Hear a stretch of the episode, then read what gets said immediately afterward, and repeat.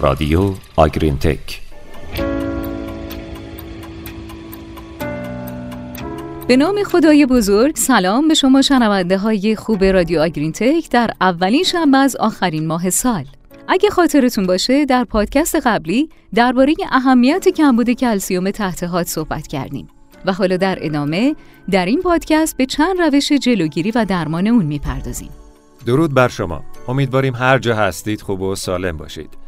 پیرو همین موضوع برای بهینه کردن سلامت و تولید گاوهای اوایل زایش لازم یک سری نکات رو در نظر بگیرید. در این مسیر قدم اول توجه به مدیریت جیره و نمره بدنیه. جیره مناسب گاوهای دوره انتقال می‌تونه به حفظ سطح کلسیوم خون اون هم بعد از زایش کمک کنه که این مسئله بر تولید شیر آینده و سلامت گاو بعد از زایش تأثیر می‌ذاره. گاوهای خشک نیاز به میزان کافی انرژی، پروتئین، ویتامین و مواد معدنی در جیره دارند. این موضوع شامل استفاده از نمک‌های آنیونیکه که می‌تونه باعث ایجاد DCAD منفی بشه. بله، زمانی که از نمک‌های آنیونیک استفاده می‌کنین، انتخاب و مدیریت مناسب خوراک ضروری و مهمه. زمانی که شما جیره با DCAD منفی به گاواتون میدین، باید پهاش ادرار رو بررسی کنین تا مطمئن بشین که به نتیجه دلخواه رسیدین. یادتون نره پهاش ادرار رو حداقل هفته یک بار از دوازده تا چهارده گاو تست کنید.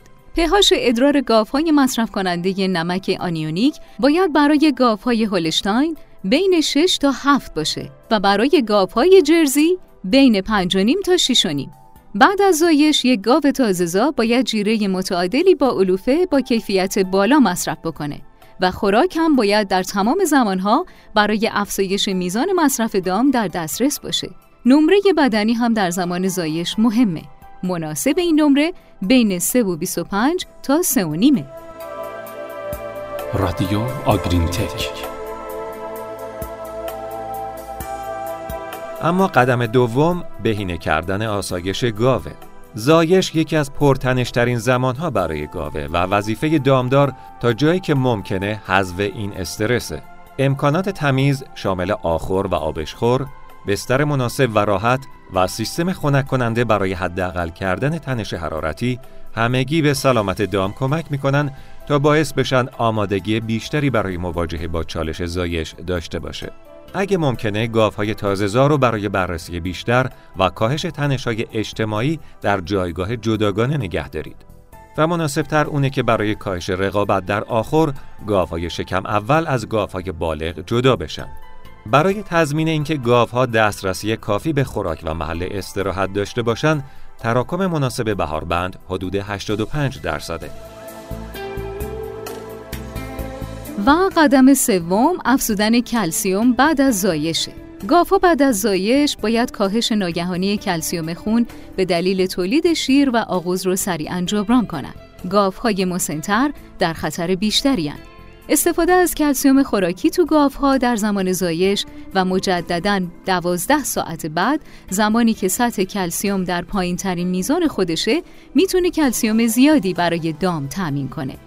افزودن می‌تونه فقط برای یک گروه از ها انجام بشه یا برای تمام گاوهایی که در دومین شیردهی یا بالاتر هستن استفاده بشه.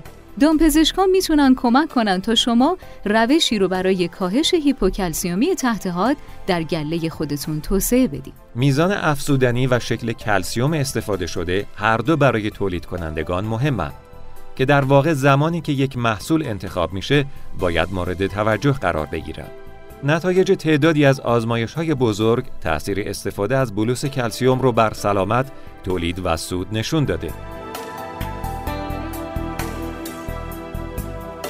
به طور کلی پروتکل با بیشترین بازده اقتصادی خوراندن تمام گاوهای بالغ در زمان زاگش و تلیسه هایی با نمره بدنی بالا یعنی کمتر از سه و نیم و یا طول آبستنی بالا بالاتر از 277 روزه اگه این استراتژی در گله اجرا بشه سود خالص محاسبه شده برای هر گاو 72 دلاره.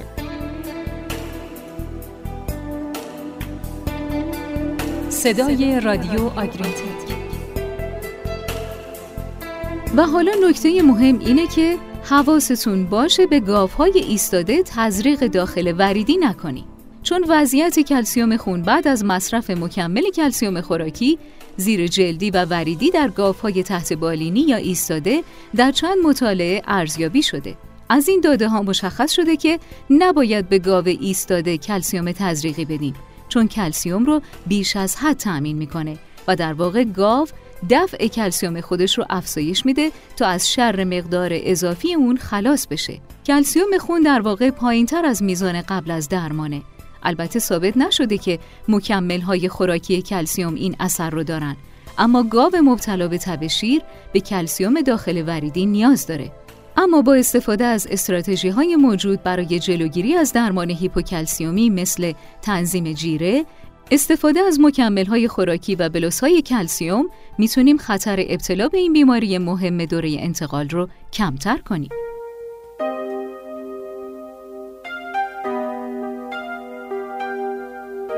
و در نهایت قدم چهارم بررسی گاوهای تازه‌زا از نزدیکه. بیشتر از 35 درصد همه گاوهای شیری حداقل یک بیماری کلینیکی در 90 روز اول شیردهی دارند. بنابراین بررسی گاوهای تازه‌زا مهمه. تهیه یک برنامه هم برای بررسی دقیق گاوهای تازه‌زا خیلی مهمه. چون زایش خودش تنش داره، تهیه چکلیستی برای گاوهای تازه‌زا برای بررسی متعدد اونها برای حل مشکلات احتمالی ضروریه و می‌تونه بر تولید گله تأثیر بذاره.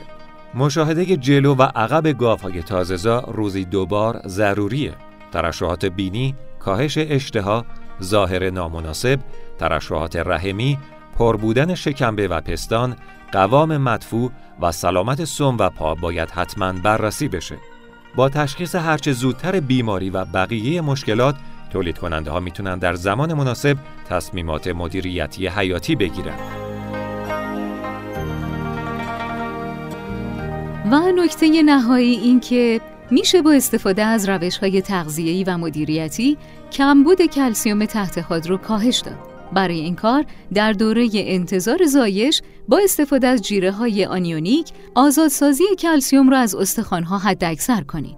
همینطور بعد از زایش با استفاده از کلسیوم خوراکی به شکل bolus و یا روش های دیگه سطح کلسیوم خون های پرخطر رو بالا نگه دارید. و با استفاده از کاهش تراکم بهاربند به 85 درصد و بررسی روزانه گاوهای تازهزا از دسترسی دامها به آخر و سلامت اونها مطمئن بشین.